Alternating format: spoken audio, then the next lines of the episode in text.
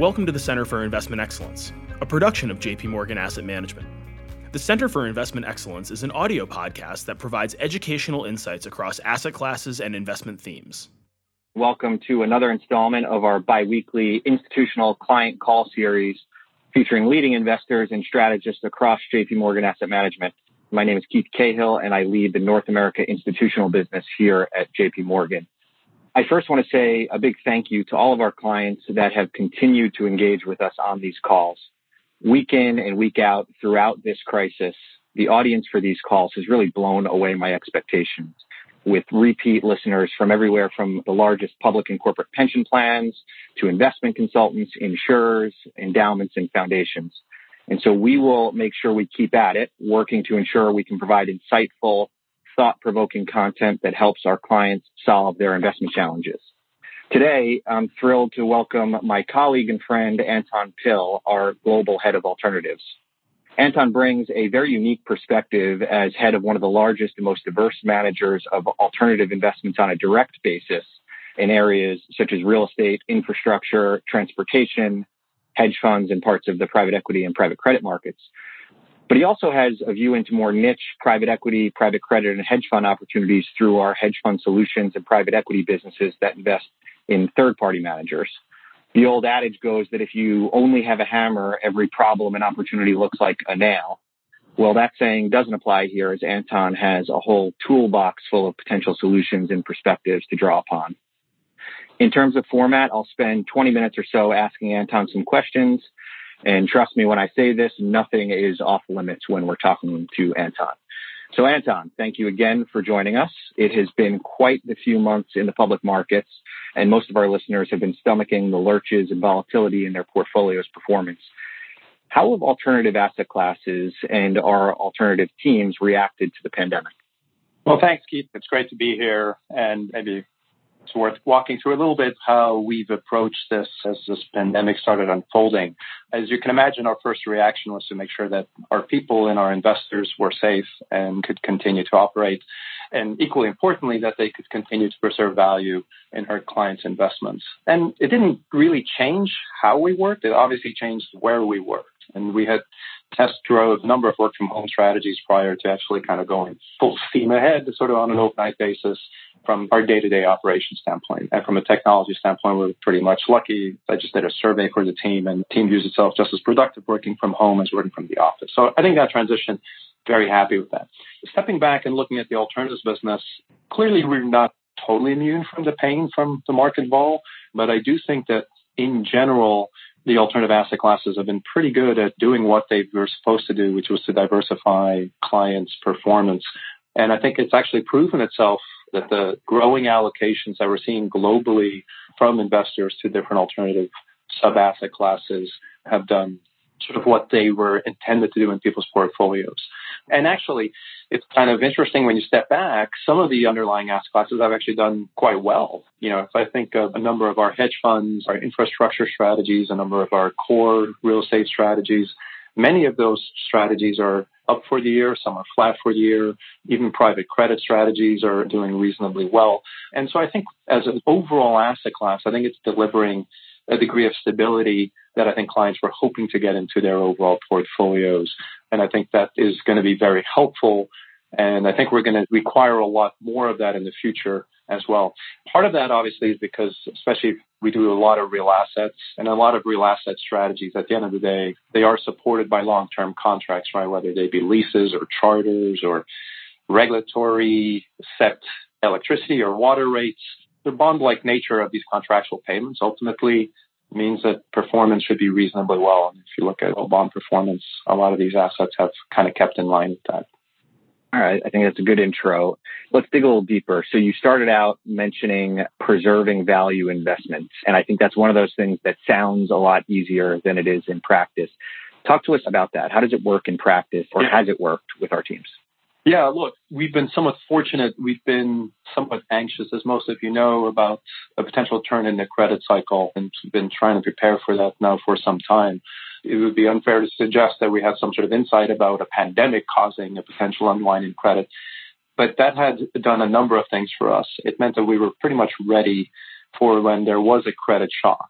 And so immediately started stress testing all the investments we've had, and more importantly, the leverage that we've had across our portfolios. So in general, we're more of a core-like manager in almost every strategy that we do. So we weren't sort of caught over our skis on the leverage side. So that was sort of step one. Check out our leverage. Where are we in leverage? Cross everywhere.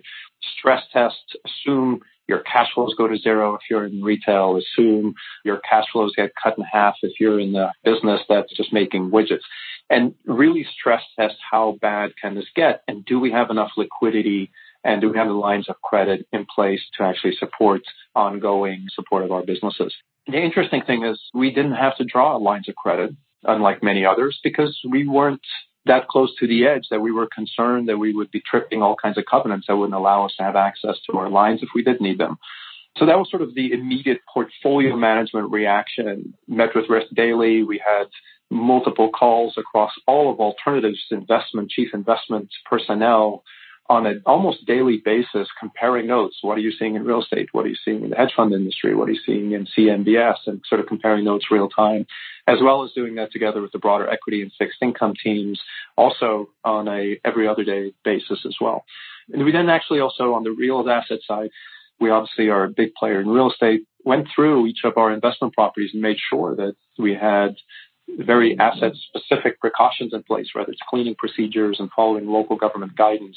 We have two warehouses in Wuhan. I mean, literally in the midst of all of this. One is a refrigerated warehouse and we were supplying food for the residents of Wuhan. Another was an e-commerce warehouse that was providing sort of basic essentials. So kind of making sure that the properties we were managing were being managed appropriately with what's going on and making sure we were communicating the real time data to a lot of clients who were requesting it so they would understand kind of what was going on. It was fascinating to watch from sort of my seat watching out towards the client base. And I would say globally, it looked very similar. 75, 80% of the clients very much fell in the analysis camp of I want to wait and see how this plays out. This is a high degree of uncertainty. I want to do a lot of work here, understand my asset allocation, understand the impacts of what's going on in my portfolios. And then you had another sort of subset of clients called the other 20% that were actually kind of the inverse, who were sort of, I've been waiting for something like this to happen. What are we going to do? And they were very anxious. Like, is it today? Are we doing something now? Are we going to do something tomorrow? So that was a bit fascinating to react to that as well from clients. I don't know if you saw that similarly in the seat that you were in. Yeah, listen, I think there's certainly no one size fits all institution, right? We work with clients from 401k plans to complex health systems and pension funds.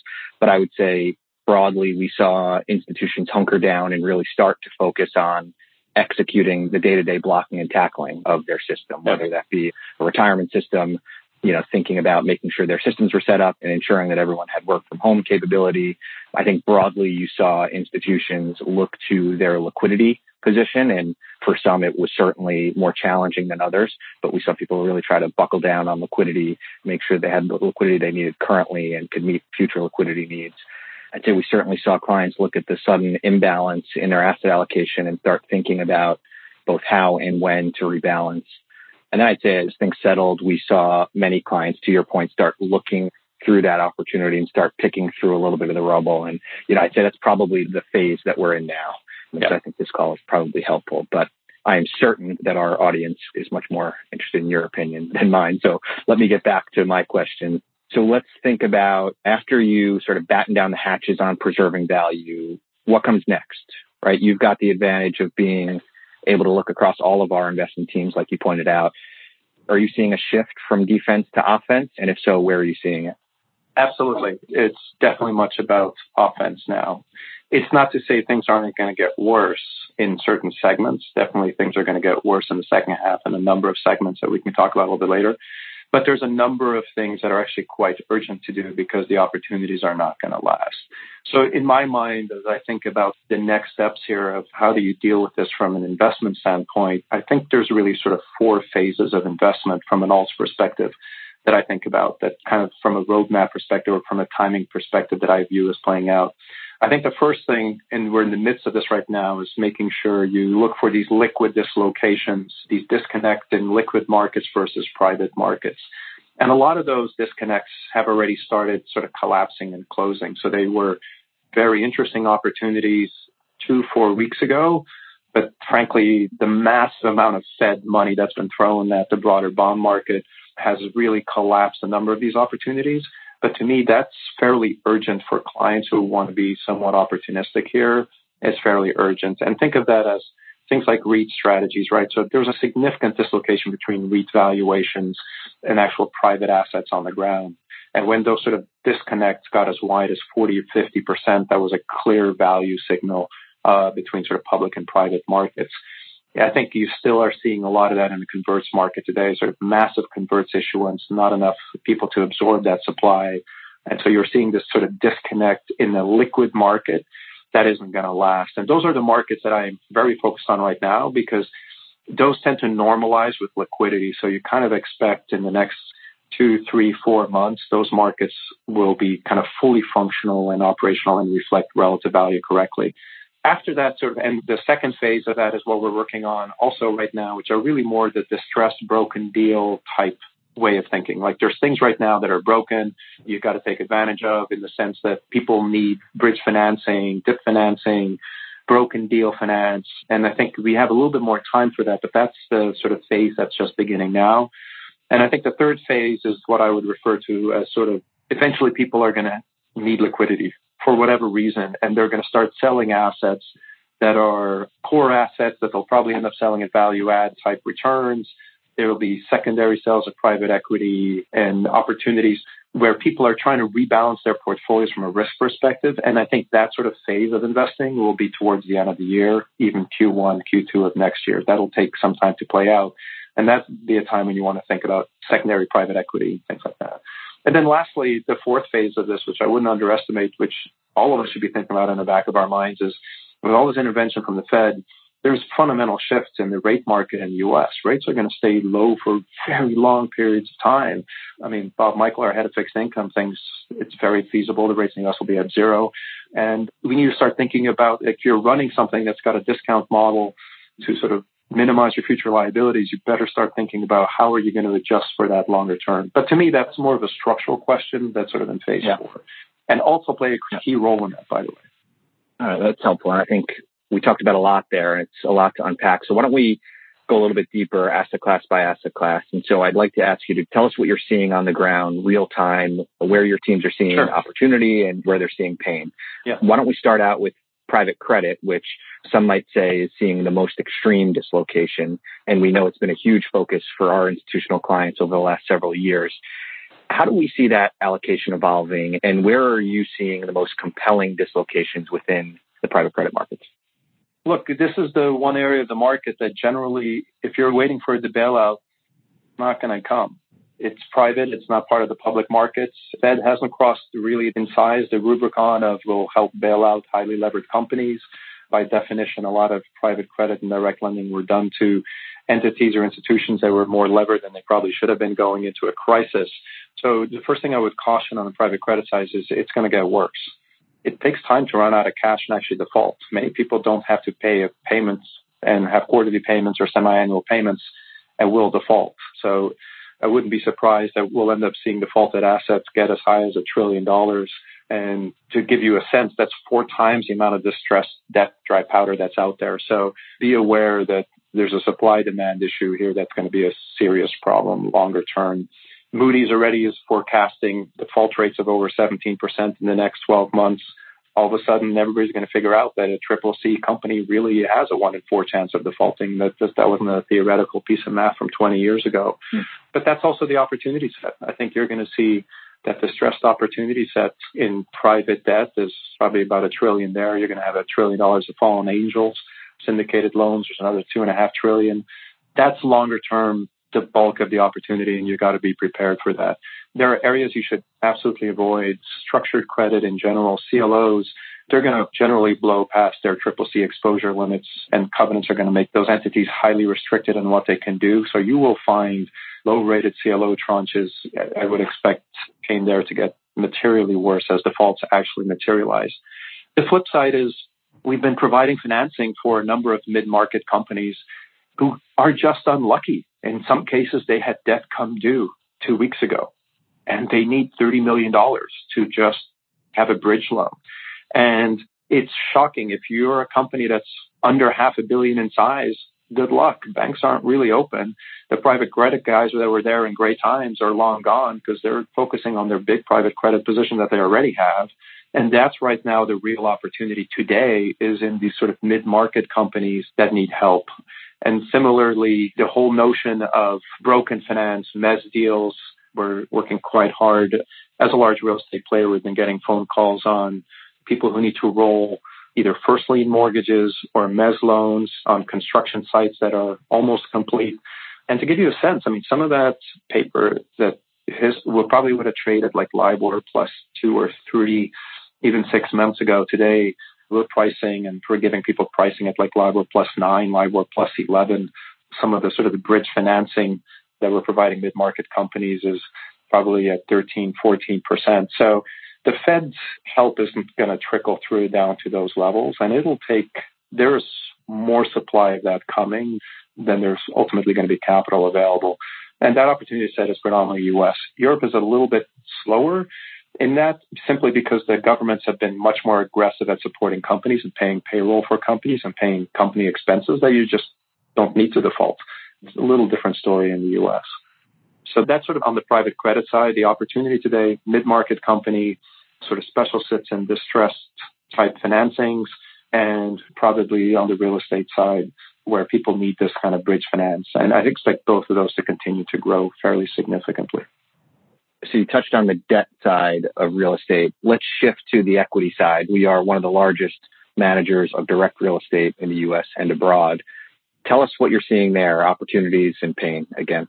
Yeah, it's kind of interesting. We have this dashboard that we monitor our collections quasi real time across our portfolio buildings across the world. And there's sort of been surprises, good and bad, on both sides.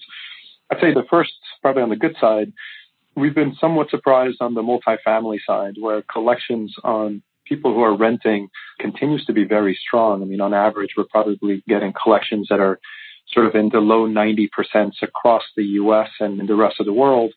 And those might be three, four percentage points below where they would have been historically, and not a material shift yet in sort of default rates picking up or anything like that.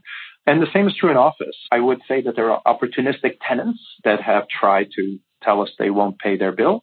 And then we're equally opportunistic back. And depending on who you are, if we believe you can pay, then we'll have a slightly different conversation than the people who can't. And obviously, if you're the headquarters of a retailer, you probably are having real struggles. If you're a law firm and you're just trying to see whether you can get away without paying, we'll put your boxes outside on the stoop on Monday. And frankly, it's building by building, tenant by tenant, these conversations. And I think retail has been really hurt. Even in our top notch malls, our collections are in sort of the 20% range. And we've got slightly better collections in places where we've got a grocery anchored location because everybody still needs groceries. So those locations are more like 50%. And frankly, national chains generally have been paying the bills, but it's sort of those local players that have not been. And we get it. Our malls are slowly reopening and we want those tenants to be operational and up and running. And we're working with them to try to figure out how to get this resolved and help them through this. In our interest also that tenants stay there.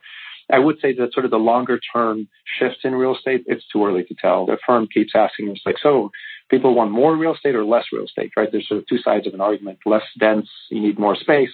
Have more people working from home, you need less space.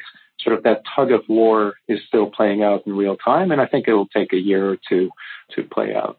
Interesting, you know, on that point, there seems to be equally compelling arguments on each side of that, right? Yeah. Those who say, okay, office occupancy will never be the same, and those who make the opposite argument that wait a second, you know, people on top of one another on open floor plan seating, they're going to spread out and you're going to need more space and you're going to need suburban space. And so it'll be interesting to see how it plays out. And by the way, we're making that bet now. We just entered a joint venture with American Homes to build 2,500 new single family homes across the country for rent, dedicated for rentals.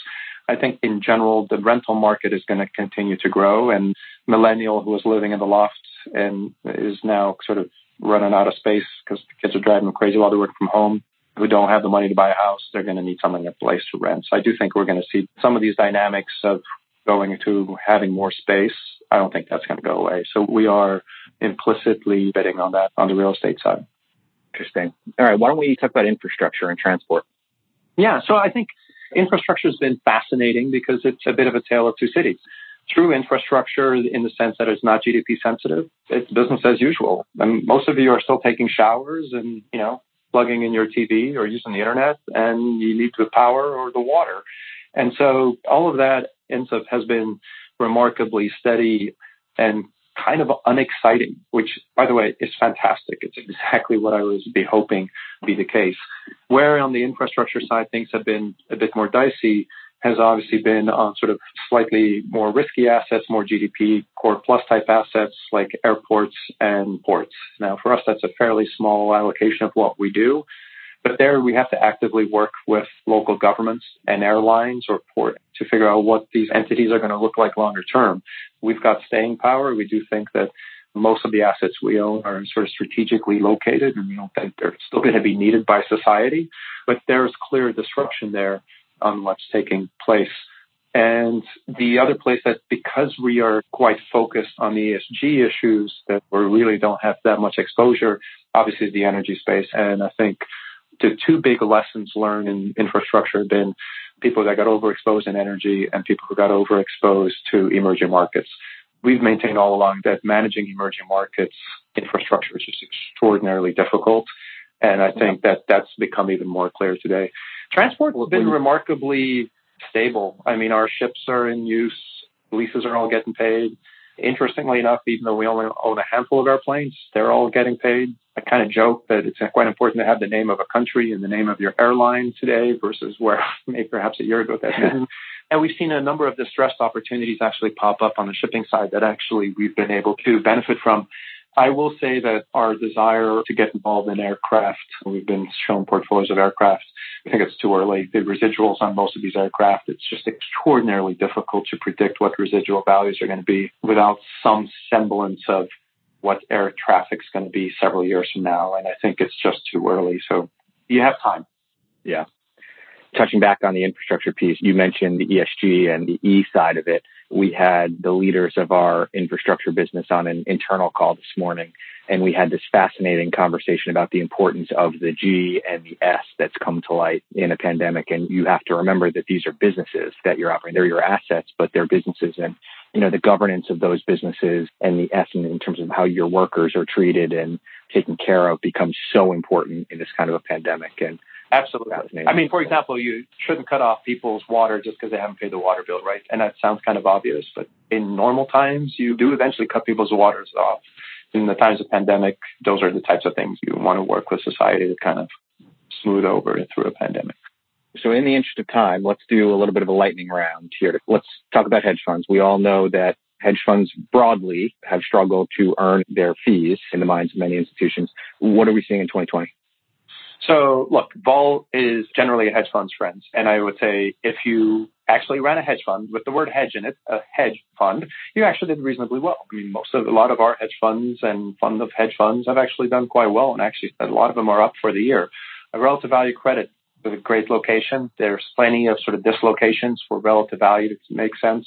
Macro, as long as it's thematic, still a big fan, right? So sort of the changes in healthcare, the changes in tech continue on and having sort of disproportionate exposure to those sectors make a lot of sense. Having more factor driven M&A type momentum strategies, those are all off the table. Like the world's just way too choppy. Not enough history here to really use those as predictive models of the future.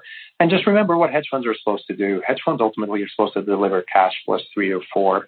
Cash is effectively close to zero. So if you have expectations that your hedge funds are going to be double digits, you either got to adjust your expectations. Hedge funds should be delivering four to five and low vol. And generally, if you've been following that formula, it's been a nice counterbalance of people's portfolio. So you've got hedge funds on the cash plus three to four. Let's go to the opposite end of the spectrum, private equity. You know, you're taking yeah. on that liquidity precisely to generate better than public equity market returns. What are we seeing there? Yeah, look, and that's where we're going to see the true ability of people to manage companies versus their ability to do financial engineering. I think companies that are highly levered, that were running close to the edge and using sort of cov light documents to kind of get beyond the degree of leverage that could be supported by the cash flow of underlying companies, I think we're going to see continued pain for those overleveraged companies through the end of the year as cash flows are going to continue to get squeezed and the reality of a, slower consumer trickles down into the real economy and into the real cash flow of these businesses. So I think the opportunity set there there's going to be a lot of pain still to come and expect performance in general of the asset class to be akin to that of equities with what I would probably argue is a slower rebound, especially if you have energy exposure and hospitality exposure, which quite a few players did. It's not all bad news, by the way. Many of you will probably find out, or some of you will find out that you probably have too much of it. And guess what? Then you'll be a seller and that'll be the interesting opportunity. I think secondary private equity is going to be a great opportunity later in the year, early next year. I've already seen pools for sale that are down 20, 30% from where the marks are. And that'll probably go a little bit lower, but I think that's where the real opportunity is going to lie. Yeah. Okay, take yourself out of reality for a bit, Anton, and picture it's 2030 and you're looking back at the COVID crisis 10 years ago. What did we learn and how can we apply that knowledge and insight now? Yeah, I'm trying to think like is that getting into the DeLorean or getting out of the DeLorean? we're just back to the future. But anyways, I, I figured you were somebody who regularly just thinks 10 years ahead and yeah. is in the future. So I don't need the car to do it. Um, look, I think there's a couple things that I do think we'll look back on. And the first one is maybe not that obvious. A lot of people talk about ESG and then they talk a lot about the E and they talk a lot about the G not that many people talk about the S because it's kind of squishy. Like no one, it's society. Like what do you do? I actually think in 10 years from now, when you look back, I'm going to be asking the question. And by the way, our hedge fund teams already have like our hedge fund selection team. Almost immediately, first question we started asking hedge funds is if you take PPP money. And if you did, you're fired. That simple.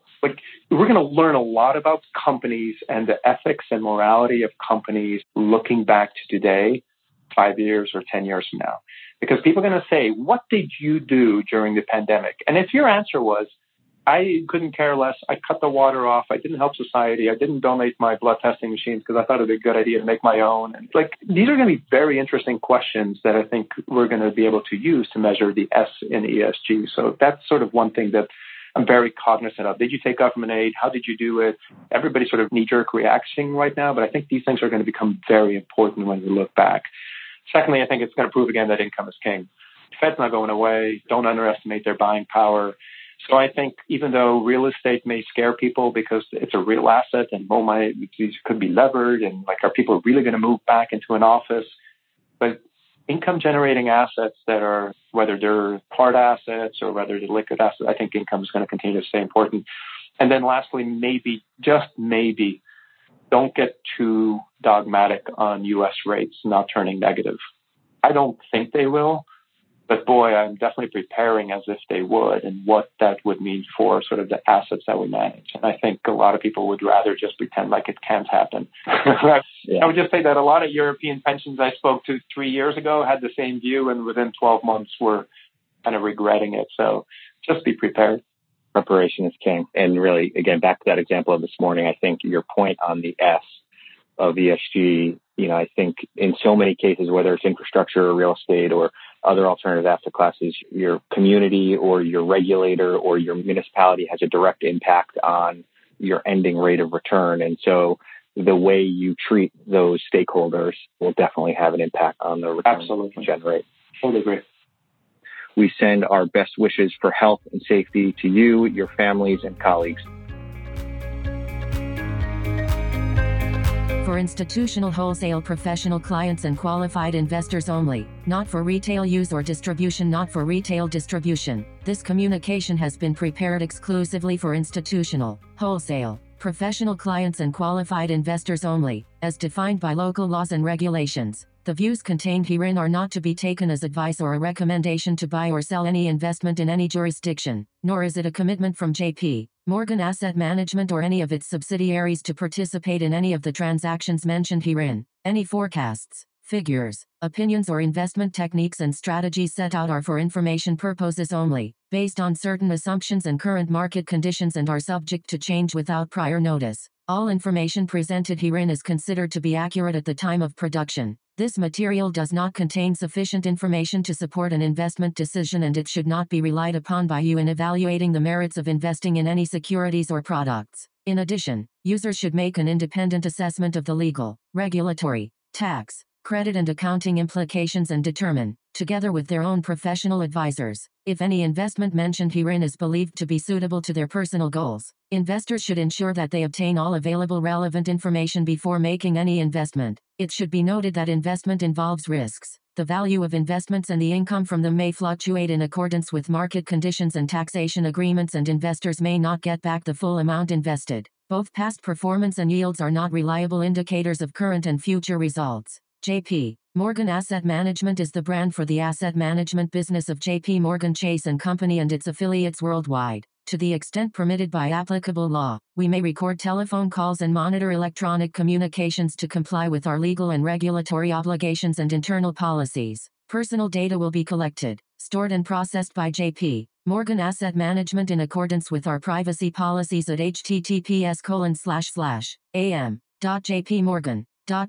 slash global slash privacy. This communication is issued by the following entities in the United States by JP Morgan Investment Management Inc. or JP Morgan Alternative Asset Management Inc., both regulated by the Securities and Exchange Commission in Latin America for intended recipients' use only by local JP Morgan entities, as the case may be, in Canada for institutional clients' use only by JP Morgan Asset Management Canada Inc which is a registered portfolio manager and exempt market dealer in all Canadian provinces and territories except the Yukon and is also registered as an investment fund manager in British Columbia, Ontario, Quebec and Newfoundland and Labrador, in the United Kingdom, by JP Morgan Asset Management, UK, Limited, which is authorized and regulated by the Financial Conduct Authority, in other European jurisdictions, by JP Morgan Asset Management Europe S, A Grave RL, in Asia Pacific, APAC, by the following issuing entities and in the respective jurisdictions in which they are primarily regulated.